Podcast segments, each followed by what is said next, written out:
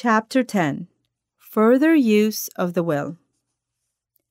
You cannot retain a true and clear vision of wealth if you are constantly turning your attention to opposing pictures, whether they be external or imaginary. Do not tell of your past troubles of a financial nature. If you have had them, do not think of them at all. Do not tell of the poverty of your parents or the hardships of your early life. To do any of these things is to mentally class yourself with the poor for the time being, and it will certainly check the movement of things in your direction. Let the dead bury their dead, said Jesus. Put poverty and all things that pertain to poverty completely behind you. You have accepted a certain theory of the universe as being correct and are resting all your hopes of happiness on its being correct. And what can you gain by giving heed to conflicting theories? Do not read religious books which tell you that the world is soon coming to an end and do not read the writing of muckrakers and pessimistic philosophers who tell you that it is all going to the devil. The world is not going to the devil, it is going to God. It is becoming wonderful. True, there may be a good many things in existing conditions which are disagreeable. But what is the use of studying them when they are certainly passing away, and when the study of them only tends to check their passing and keep them with us? Why give time and attention to things which are being removed from evolutionary growth when you can hasten their removal by promoting the evolutionary growth as far as your part of it goes? No matter how horrible in seeming may be the conditions in certain countries, sections, or places, you waste your time and destroy your own chances by considering them. You must interest yourself in the world's becoming rich. Think of the riches the world is coming into instead of the poverty it is growing out of. And bear in mind that the only way in which you can assist the world in growing rich is by growing rich yourself through the creative method, not the competitive one.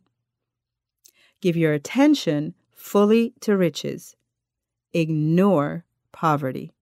Whenever you think or speak of those who are poor, think and speak of them as those who are becoming rich as those who are to be congratulated rather than pitied. Then they and others will catch the inspiration and begin to search for the way out. Because I say that you are to give your whole time and mind and thought to riches, it does not follow that you are to be sordid or mean.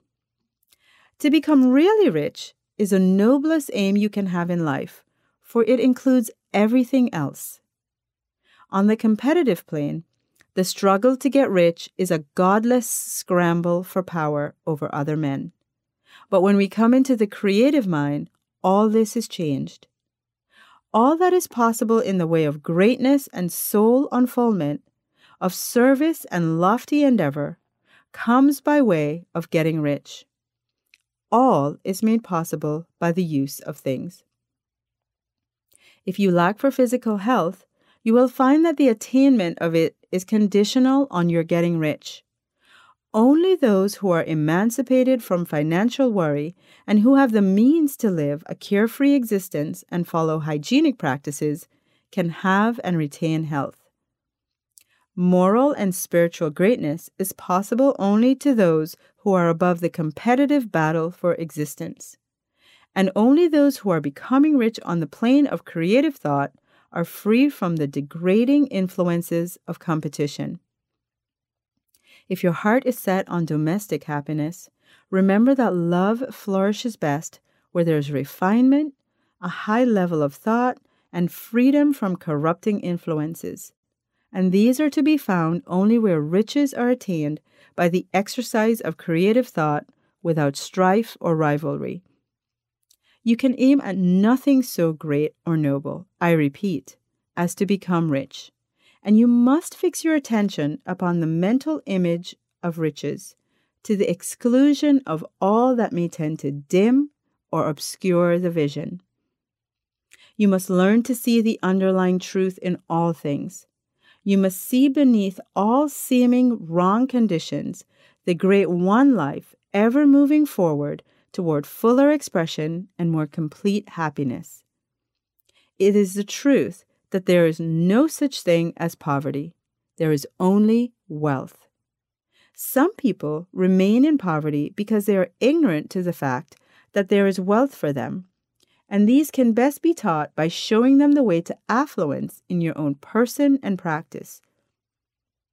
Others are poor because while they feel that there is a way out, they are too intellectually indolent to put forth the mental effort necessary to find that way and by travel it.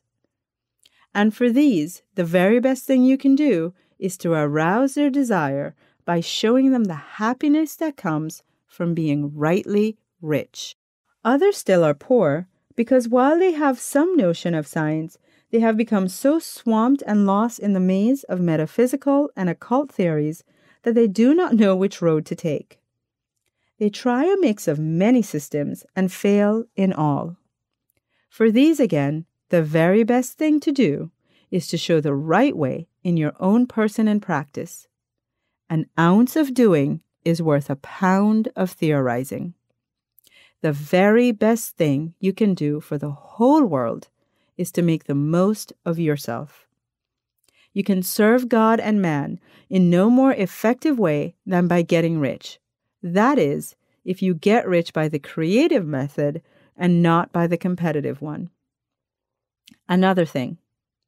We assert that this book gives in detail the principles of the science of getting rich. And if that is true, you do not need to read any book upon the subject. This may sound narrow and egotistical, but consider there is no more scientific method of computation in mathematics than by addition, subtraction, multiplication, and division. No other method is possible. There can be but one shortest distance between two points. There is only one way to think scientifically, and that is to think in the way that leads by the most direct and simple route to the goal. No man has yet formulated a briefer or more complex system than the one set forth herein. It has been stripped of all non essentials. When you commence on this, lay all others aside, put them out of your mind altogether.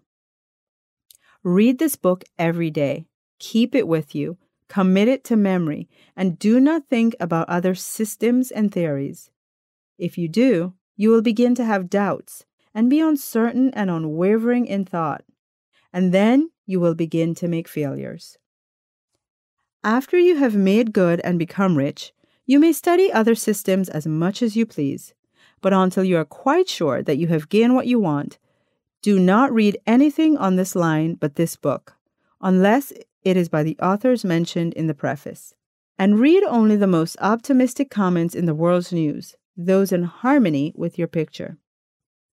Also, postpone your investigations into the occult. Do not dabble in theosophy, spiritualism, or kindred studies. It is very likely that the dead still live and are near. But if they are, let them alone. Mind your own business. Wherever the spirits of the dead may be, they have their work to do and their own problems to solve, and we have no right to interfere with them. We cannot help them, and it is very doubtful whether they can help us, or whether we have any right to trespass upon their time if they can. Let the dead and the hereafter alone and solve your own problems. Get rich. If you begin to mix with the occult, you will start mental cross currents which will surely bring your hopes to shipwreck. Now, this and the preceding chapters have brought us to the following statement of basic facts. There is a thinking stuff from which all things are made, and which in its original state permeates, penetrates, and fills the inner spaces of the universe.